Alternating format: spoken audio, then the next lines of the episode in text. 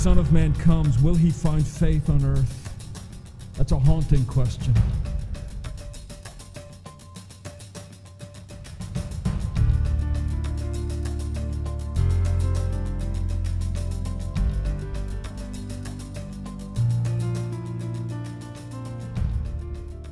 invite you again to have your scripture open to Colossians chapter 2, the first five verses.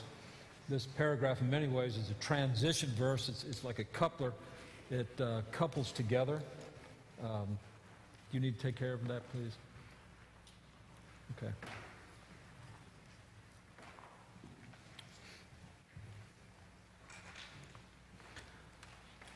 Let's just bow for prayer for a second, shall we? Father, you're the God of all mercy, the God of all healing, the God of all wisdom. We pray for the work of your Holy Spirit in our midst even now. Aware of a great need, a particular need, we ask for the health, the wholeness, the healing that is needed in this, these coming moments. Father, praying that your perfect will would bring you the glory as you rectify and solve this situation. Father, give us hearts of compassion, understanding. Let us never leave these moments of prayer, even though we pray in Jesus' name for these moments. Amen. Thank you.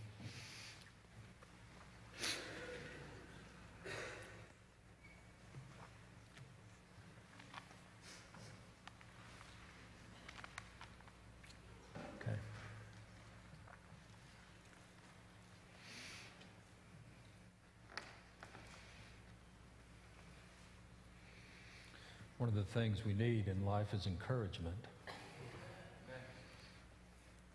You never know when you get up in the morning when, why, or where you're going to need it. But a moment comes to every life out of the blue. You need encouragement. You need brothers and sisters in Christ who'll surround you and bring all the wisdom and the knowledge and the skills God has given them to your life and to be appreciative of that. Amen. We praise God.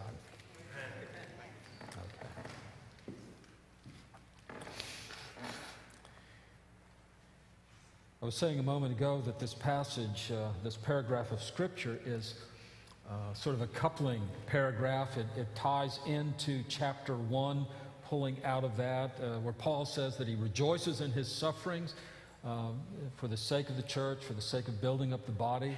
And here he says, I want you to know what great agony I have, what great uh, struggle I have, that those who are reading this, the Christian believers in Laodicea, in fact, all believers who may have never seen Paul face to face yet, that they would be, what does he say in verse 2? That they would be encouraged. And then he goes on to talk about some of the elements of encouragement, and those themes will be picked up in the rest of chapter 2, indeed, in the rest of the letter. So um, we'll be looking at those in, in subsequent weeks. But for this morning, I want for us to look at this passage of Scripture and take uh, primarily what Paul says is his purpose in writing at the moment. He says in verse 1 I want you to know how great a struggle I have for you and for those at Laodicea. Laodicea, by the way, was the church just about 10 miles downriver from Colossae. Um, we would suspect that the Laodicean Christians were much like the Colossian Christians uh, in that uh, Paul sort of mentions them together in this passage of Scripture. Uh, do you remember that in the book of Revelation, the church at Laodicea was that church that Jesus talked to, talked about at the end of of, of chapter 3 in, in, the book of Revelation. And he said, Look, I, I, know your reputation. I know you think you're rich. I know you think you're really well off. And in point of fact, you're not. And then Jesus says this He says, Here's what really ticks me off about you people. Okay, that's a free translation, but it's there.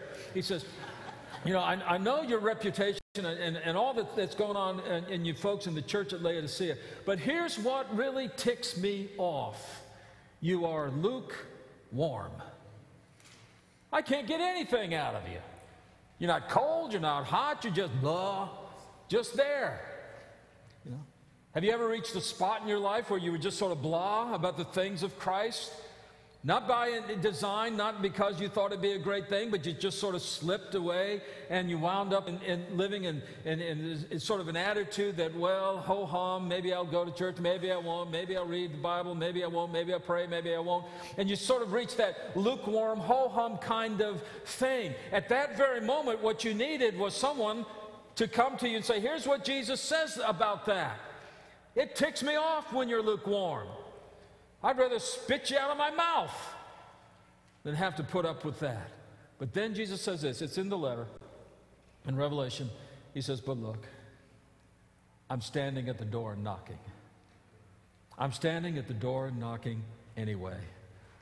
And if you open the door, you hear my voice, you open the door, I'll come in. He says, I'll come in, we'll do lunch, we'll fellowship, and that'll take care of the problem. See, this church at Laodicea evidently already needed some kind of encouragement to move out of a ho hum sort of life of faith and into a vibrant life of faith, a, a, a life that was really uh, moving towards Christ and, and exalting Christ. So uh, that's what we pick up from that word Laodicea, that already there was a need there. But he says, I, I, I want you to know the struggle I have, the, the Greek word there is agony. Uh, I want you to know the agony I'm having uh, for you and for those at Laodicea, for all who have not seen my face. And then he says this in verse 2 that their hearts may be encouraged. That their hearts may be encouraged. You know, and discouragement comes to us in a lot of ways. Uh, and I'm talking primarily, you know, discouragement in our spiritual lives, but to our lives, discouragement comes in a lot of ways. It, it comes to us in the body. Um, you know, you know, have you ever been looking in the mirror in the privacy of your home? If you get my drift,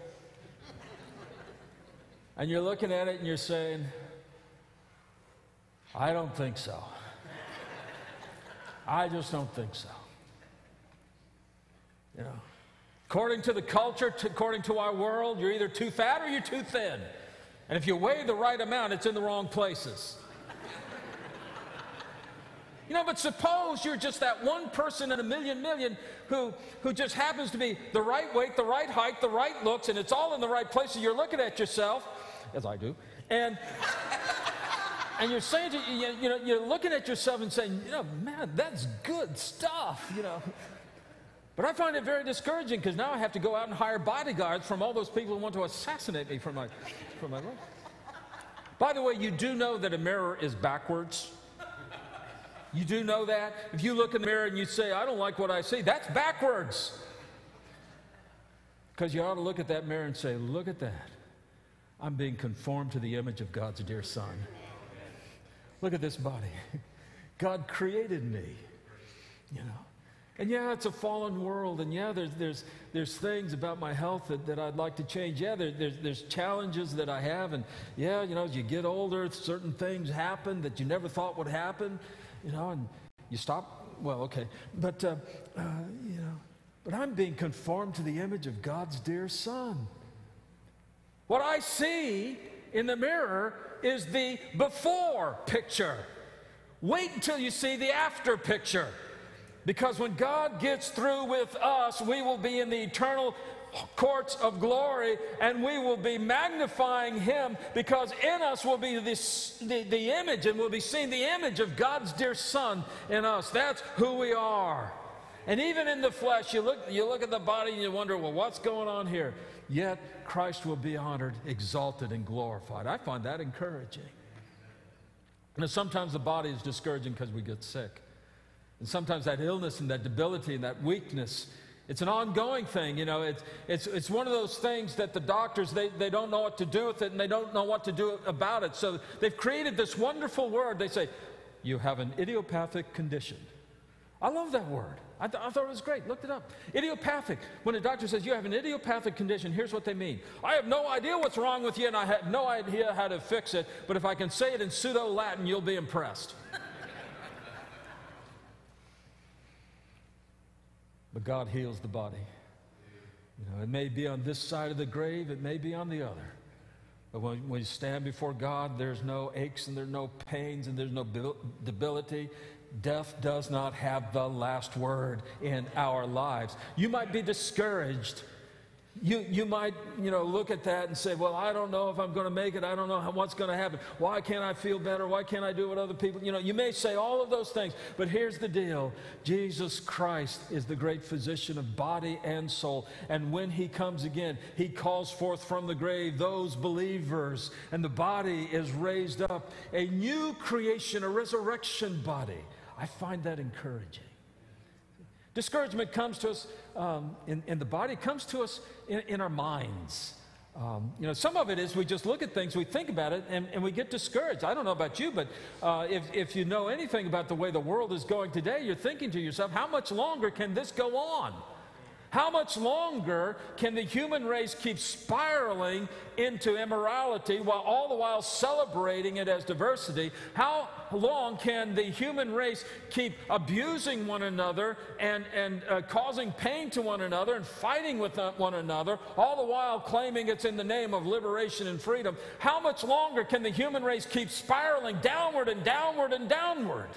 And you look at the course of history and you start to think, I don't know what's going to happen here. You look at the Middle East, and that is only the symptom. That is not the whole thing. That is just eh, the barest, smallest part of the evil that inhabits the human heart.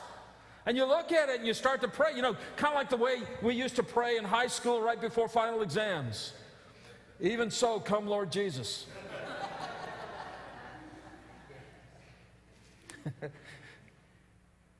Well, we start to wonder, Lord, how much longer can you delay? And then we realize, you know, for the last 2,000 years, people have been looking at the world and saying, how much longer, how much longer, how much longer? But here's the deal Jesus is coming again. The day will come when every eye will see him. And even those who pierced him, even those who rebelled against him, even those who sought to kill him, even those who seek to eliminate him from the human uh, society today, every eye will see him.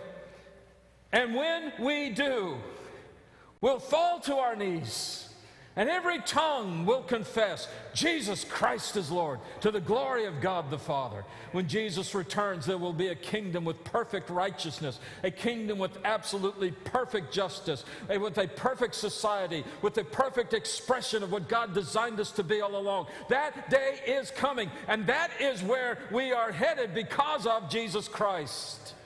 Oh, it's easy to get discouraged. I'm going to tell you it's easy to get discouraged. You look at the world, you don't understand it. You don't even have to look at the world, just look at Wall Street.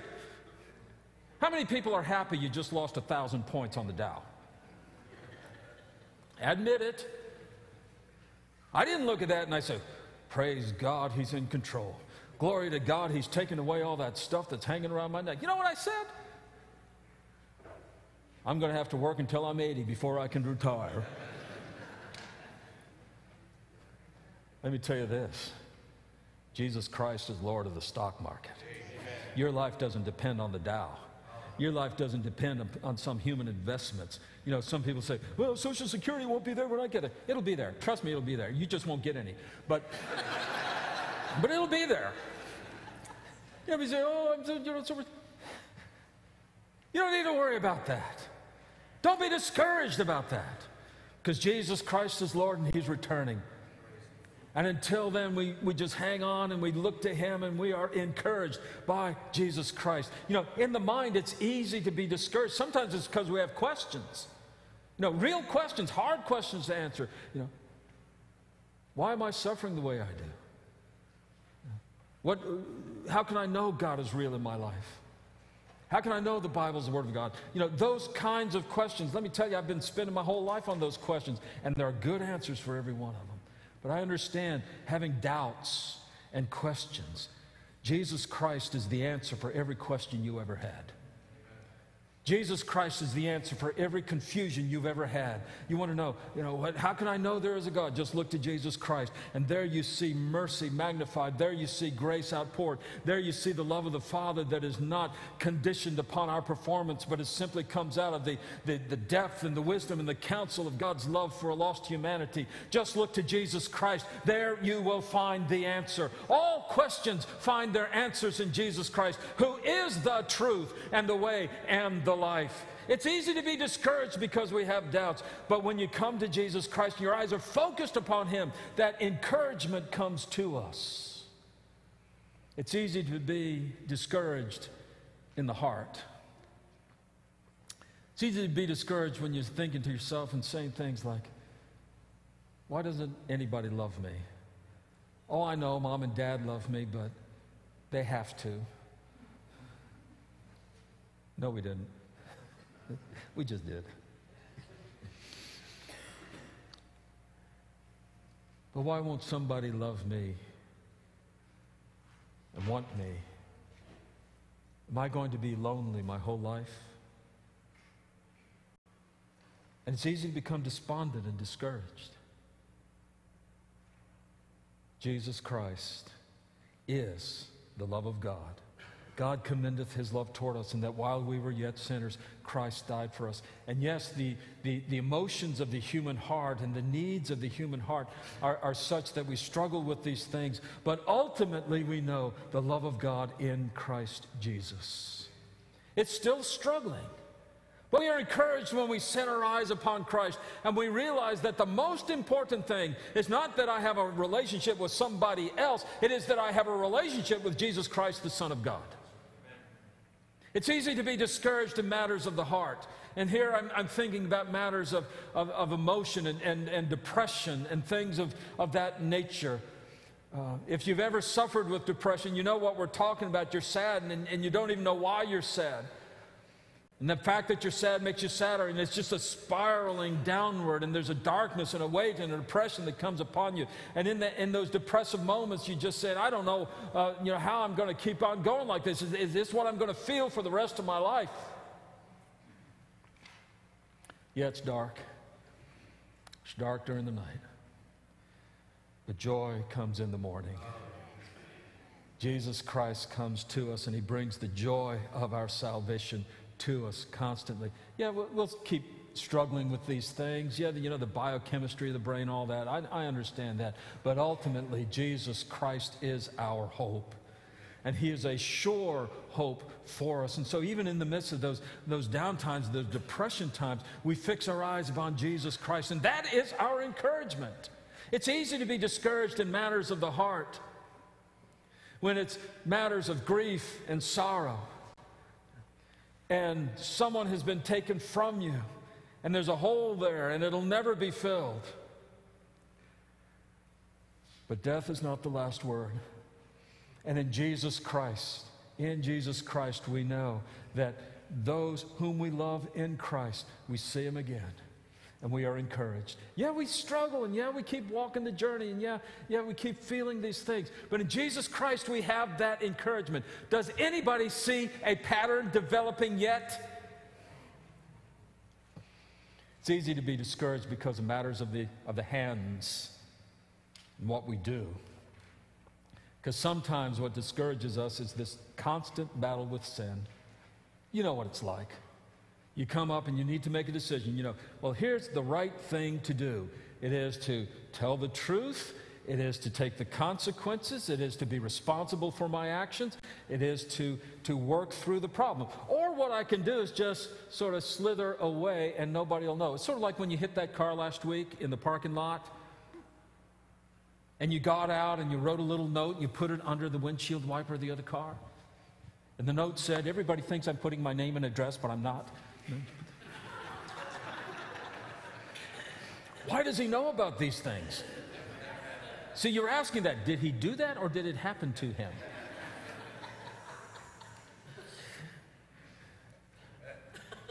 But you've got, the, you've got the opportunity. You can do the right thing, or you can just sort of slither into the wrong thing, and we take the path of least resistance. And it just amazes us how quickly we do that. That's awfully depressing.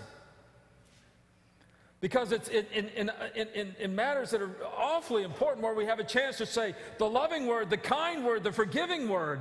We say the harsh word. We give the snappy answer that hurts the feelings. We try to win out in the argument rather than seeking the love and the compassion and, and, and, and the relationship that, that needs to be there. And it's awfully discouraging when we find our sin coming back again and again and again. And we keep struggling with the old sin nature. And, and some sins, you know, they come to us over and over again, what the Bible calls a, a besetting sin. But here's the deal Jesus says, if you confess your sins, I'm faithful and I am just to forgive your sins. I will cleanse you from all unrighteousness. Now, look, that verse, there's no asterisk next to it. There's no asterisk that says, you get one bite at the apple, you get one shot at it. If you sin, the first time I'll let you confess it and forgive you. But if you do it again, I'm fed up with you now. No, he says, if you confess your sin, there's no time frame on it, there's no limit on that. If you come to Christ confessing your sin, he is faithful and just to forgive us our sins and to cleanse us from all unrighteousness. Yes, we're discouraged by the, the, the, the, uh, the, the besetting sin, the, the temptation that comes again, the desires, the thoughts that come into our heads unbidden. Yes, we are discouraged by that, but we are encouraged by the promises of God in Jesus Christ. You see, Jesus Christ is the answer for our discouragement. And so when Paul says, I want to encourage you, I'm, I'm, writing to you that their hearts may be encouraged so that you can be encouraged. He's saying, I'm, I'm doing this, I'm encouraging you towards Jesus Christ. Now that's why he spent so much time in chapter one talking about who Jesus is. Had the three big ideas. You haven't memorized yet? You know, maybe you're starting to get the feeling that, that this is significant. Three big ideas about Jesus. He is the image of the invisible God. I want to encourage you to Jesus Christ, to just point you to Jesus Christ, where you see the image of the invisible God. You say, Well, I don't know. How, how do you know God? How do you understand God? How do you, how do you realize the, the, that God is at work in your life? How do you come to know God? In Jesus Christ, you see Him. The image of the invisible God is Jesus Christ. This isn't just a theological concept to keep folks busy in graduate school. This is the heart of our faith that in Jesus Christ, God was in Christ, reconciling the world unto himself. All the fullness of God dwelling in him. As he'll say a little bit later in, in chapter 2, the fullness of deity dwelling in the body of Jesus Christ. He's the image of the invisible God. He is the firstborn of all creation. He is the one to whom everything in the universe is pointing. Whatever you see in the universe, whatever truth you see in the universe, whatever beauty you see in the universe, whatever design and, and, structure you see in the universe, all the wonders of the universe, the entirety of the universe, pointing us to Jesus Christ because He is the firstborn. He is the one who has all the rights in the universe. That means your world, the universe in which you live, belongs to Jesus Christ. And Paul says, I want to point you to him. I want to encourage their hearts to come to Jesus Christ, who is the firstborn of all creation. And he is the head of the body, the church. You understand what that means? That means that when we gather together, we're not here just to have a good time show. Although it's a good time. But we're not here just, just, just for entertainment value or just to feel better about ourselves. See a couple of friends, you know, maybe teach the children to be nice. We are here to worship Almighty God in Jesus Christ. We are here to glorify the Father through the Son by the power of the Holy Spirit. Jesus Christ, the image of the invisible God, He is the head of the body, the head of the church. And that has to do with our purpose. It has to do with our definition. That has to do with, with our worship. It has to do with our governance. It has to do with our missions and our ministry. It has to do with everything about the church. And so Paul says, I want to encourage you by pointing you to Jesus Christ. The church might be discouraging to you sometimes, Look to the head. Look to Jesus Christ, and you'll be encouraged in that. So, th- those two things really. Paul is, is saying, I'm, I'm doing all this to encourage you away from those things that cause discouragement and to encourage you towards Jesus Christ. That's, that's basically what's going on here. So let, us read it together because he, he gives us a couple of insights also on how this uh, encouragement works. He says, I want you to know how great a struggle I have for you for those at Laodicea, and for all who have not seen me face to face, that their hearts may be encouraged, being knit together in love. You know, if I were the adversary, and I'm not, despite rumors you may have heard, but if I were the adversary, one of the first things I would do to discourage a believer is separate him or separate her from the body of Christ. I would just try to convince a believer, you know, you don't really need that church thing. You, you can worship just as well, all by yourself. You can go to the park, sit on the bench, see the beauty of the park, look at the wonder of the squirrels, see their fleas, hope you don't get bubonic plague. I'm sorry, I, I, that was discouraging. You know, but you can go to the park and you can worship God all by yourself, surrounded by the beauty of nature. That's what I would tell you. Folks, you can worship God going and sitting in the beauty of the park. you won't, but you can. But I would try to separate you from the people of God. Paul says, I want to encourage you being knitted together in love, having your lives joined together in love. You know, just understanding that God places us in the uh, body of Christ and, and, gives us a place and gives us a, a, a, a, way to serve and a way to worship together so we can encourage one another and strengthen one another. You know, one of the things that happens when we worship together is we are encouraged. You, you ever been in a worship service and you're hearing the Word of God and you're hearing the hymns and you're just thinking to yourself, man, this is clicking. And that was happening to me today. Really. I mean, I can't tell you the, the number of songs. If, if, I could remember all of them, I'd tell you specifically. But, but two in particular, you know, we believe. Yes, we do. when Christ comes again, we believe. You know, and abide with me. Man, what a prayer meeting that was. Abide with me. But as we come together, you know, it all comes real. And uh, you know why, why that happens? It's not just an emotional thing. Here's what's happening. Wherever two or three gather, there Christ is in the midst of them. He's in our hearts all the time, but when we gather together for worship, there's a peculiar reality of the presence of Christ in our midst. I think what happens when we worship, and we worship in spirit and truth, we give glory to the Father through the Son by the Holy Spirit. As we are worshiping, then that prayer is answered that Jesus taught us to pray Thy kingdom come. And for a few moments in this little place, among this little people, the kingdom of God rules. And for just a few moments, you get a sense of what it's going to be like for eternity.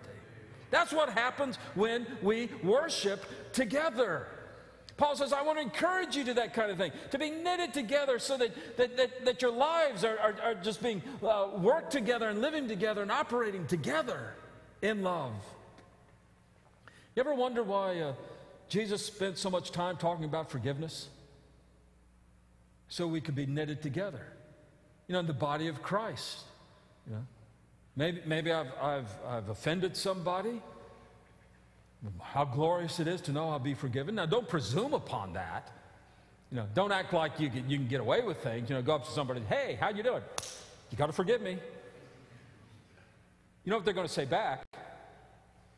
And you got to forgive me. You know what you got then? Let's forgive each other. Come on.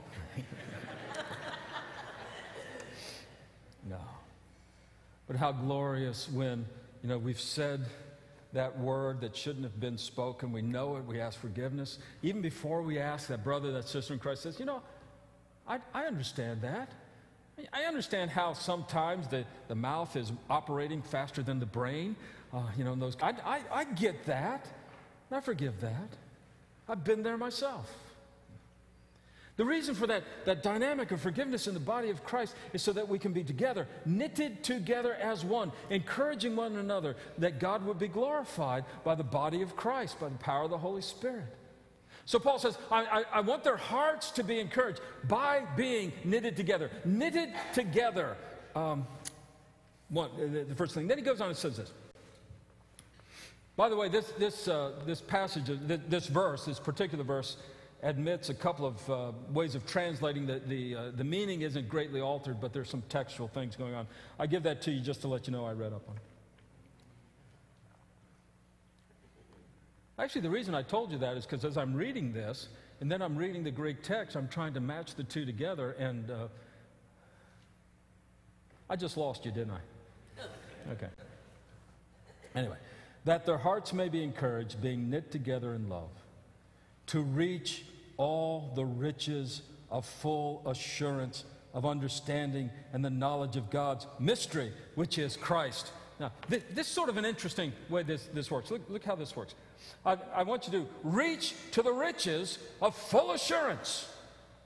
Add to that understanding. Add to that knowledge. And what is it we understand and we know? A mystery. But we know that mystery because who is the mystery? Tells us. Paul earlier on, he did talk about the mystery of God. And that mystery is this Christ in you, the hope of glory. See, that, that's what we know. And Paul says, I want you to have the riches of assurance. I want you to have the riches of certainty about what God has done in your life. And I want you to live with that kind of confidence and that kind of joy and that, and that kind of empowering, encouraging um, work of the Holy Spirit in your life. So he says, I want you to know the riches of the assurance, of the understanding, thinking it through. You know, one of the reasons we read the Bible is to reshape the mind. So we start to think in biblical categories. We start to think about things with a biblical vocabulary and biblical concepts. I mean, that, that, that's what's going on when we learn the scriptures, not just to learn a, a bunch of amazing facts, it, it is to have our minds transformed, a renewing of the mind by the, by the power of God's Holy Spirit, working through the scriptures. So he says, I'm praying that you'll have that kind of full assurance of understanding and knowledge because this thing is too big for any of us. But how encouraging when we know that the mystery isn't something we figure out, it is someone we know. And that's encouraging. That, that is encouraging. So he says that, that that's how I want to encourage you that you knit together in love, that you have a, a reaching of the riches of full assurance and understanding, that, which is Christ, in whom are hidden all the treasures of wisdom and knowledge. Um, we sort of dealt with that earlier on in chapter one. I, I, I don't want to deal with it now. It'll come up again in several places in chapter two. We'll be looking at that. He says, I say this in order that. Uh, it's always a great thing when you're reading a scripture and it says, Here's why I just told you what I told you. Because you, can, you sort of test yourself. Did I get this right? He says, I say this in order that no one may delude you with plausible arguments, with uh, high sounding words, with, with persuasive words, is another way to, to translate it. He says, I'm telling you this so that you won't be suckered in by what sounds like a plausible argument, a plausible idea, but in reality is not. You know, our world is filled with plausible arguments. You know, and, and, and our, our society is just accepting them like crazy and, and not even thinking them through. You know, things like doesn't matter what you believe as long as you're sincere. Doesn't matter what you believe as long as you're sincere. Debbie and I were traveling out western part of Virginia, and we knew the road to take, but our little GPS, Miss Garmin, she said, Take this road. We said, Man, she sounds sincere. Let's, let's do that. Okay. So we started following this road, and, and we said, This must be a shortcut because we're going up and down. And, you know, and, I, and, and, and we looked at it and we said, you know, we're going to be at our destination in five minutes. And we would have, except that the road was flooded out by the Shenandoah River. Now, Miss Garmin should have known that because there was a sign there that says, road floods. Sure enough, it had. He said, well, let's let her take us home. You know, I, sh- I should be honest about it. Debbie said, let's go back the way we came. I said, no, let's follow Garmin. She'll get us home. She took us places you could not get satellite reception. there was this little bald headed kid playing the banjo. I mean, I could go on and on. I mean, th- this was terrible. We were sincere and we were sincerely wrong. We were sincerely lost. But it, it, it sounds so great. It sounds so great. You know, doesn't matter what you believe as long as you're sincere. Doesn't matter what you do. You can do whatever you want as long as nobody gets hurt. How many people do you know who have the wisdom of the ages enough to know if anybody's getting hurt? You're getting hurt. The ramifications of your actions are going to hurt others. On and on it goes. You know what you do when, when you have that philosophy? Doesn't matter what you do as long as nobody gets hurt. If you see somebody getting hurt, you say, well, they don't matter. They're not human yet. You see how it works. But these are the plausible arguments. They, they just sound so good, and our culture is filled with them. They come to us through the media and across the airwaves, and you hear it so often. And the adversary knows that if he doesn't get us, he might get our children because they're being exposed to it at, at, at such an early age. And, and folks, as believers in Jesus Christ, we need to give our children Jesus. We need to give them the truth of God's Word so they can tell the difference between the idiocy of the world and the truth of God's Word. But he says, I'm, I'm telling you this so you won't be led astray by these arguments, they seem plausible and persuasive until you put them next to the truth of Jesus Christ. And then they just fall apart. So he says, I'm, I'm telling you this. This is why we've been talking about Jesus for these last three months. Well, we talk about him all the time, but in chapter one, the lesson. So that no one can delude you with these plausible arguments. For though I'm absent in the body, I am with you in spirit, rejoicing to see two things your good order and the firmness of your faith in Christ. He says, I, I, I rejoice to see um, that word good order is a word that uh, uh, it, it, means to, to set soldiers in position to fight the battle and accomplish uh, what needs to be done to win the victory. Uh, that's that's the, the first meaning, has other meanings as well. He says, but I, I, I see that you're where God wants you to be and I see that you're firm in your faith in Jesus Christ. And that's where I want to bring us this morning. You see, the answer for discouragement is Jesus Christ. And the way our lives are connected to Jesus is by faith. It's the grace of God appropriated by faith. And if you're living sort of a life of discouragement, there, there's areas of your life and you're saying, wow, that, you know, that, Maybe you haven't used the word discouraged, but that's really what you are. You're disheartened. Turn your eyes upon Jesus and just look at him. Keep him in focus. Understand that your life is the before picture. Look at the after picture of what God is going to do in your life. Eyes on Christ. And that's how we're encouraged. All right? Let's pray together. And Father, I do ask that in these next few moments, your Holy Spirit would be poured out upon us. Father, that uh, the one who is here and does not know Christ, that your Holy Spirit would bring about a conviction and a conversion and then a confession that Jesus Christ is Savior and Lord. Father, I pray for the brother and sister uh, in Christ here this morning who is experiencing discouragement and who has come upon a season of, of being disheartened. I pray that Christ would be made ever more real that those of us who, who walk the journey together would just show Jesus to one another. And that in seeing him, seeing his majesty and his glory, we would be encouraged to walk the life of faith. Father, I thank and praise you for what you have done. I thank you for what you're about to do in our, in our midst. And I ask it all in Jesus' name. Amen.